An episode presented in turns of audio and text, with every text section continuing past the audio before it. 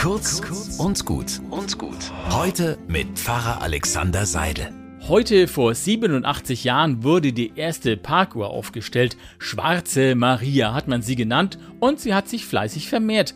Und so kennen wir alle diesen Gedanken beim Einkaufen. Das und das habe ich noch vor. Schaffe ich das denn noch? Meine Zeit läuft ja schon in 15 Minuten ab. Einkaufen gegen die Zeit. Kein schönes Gefühl.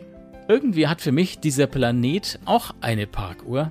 Irgendwann ist Schluss und ich muss mich verabschieden. Vielleicht in 30 Jahren oder schon im Herbst, ich weiß es nicht, aber die Zeit ist begrenzt.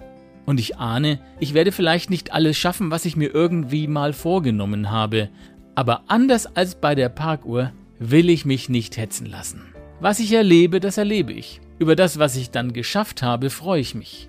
Und was mir wirklich wichtig ist, das will ich auf keinen Fall auf die lange Bank schieben. Aber ich will nicht durch meine Tage hetzen, aber gut sortieren, was ich tue. Meine Zeit liegt in Gottes Hand und das ist wahrscheinlich auch gut so. Einen guten Tag wünsche ich euch.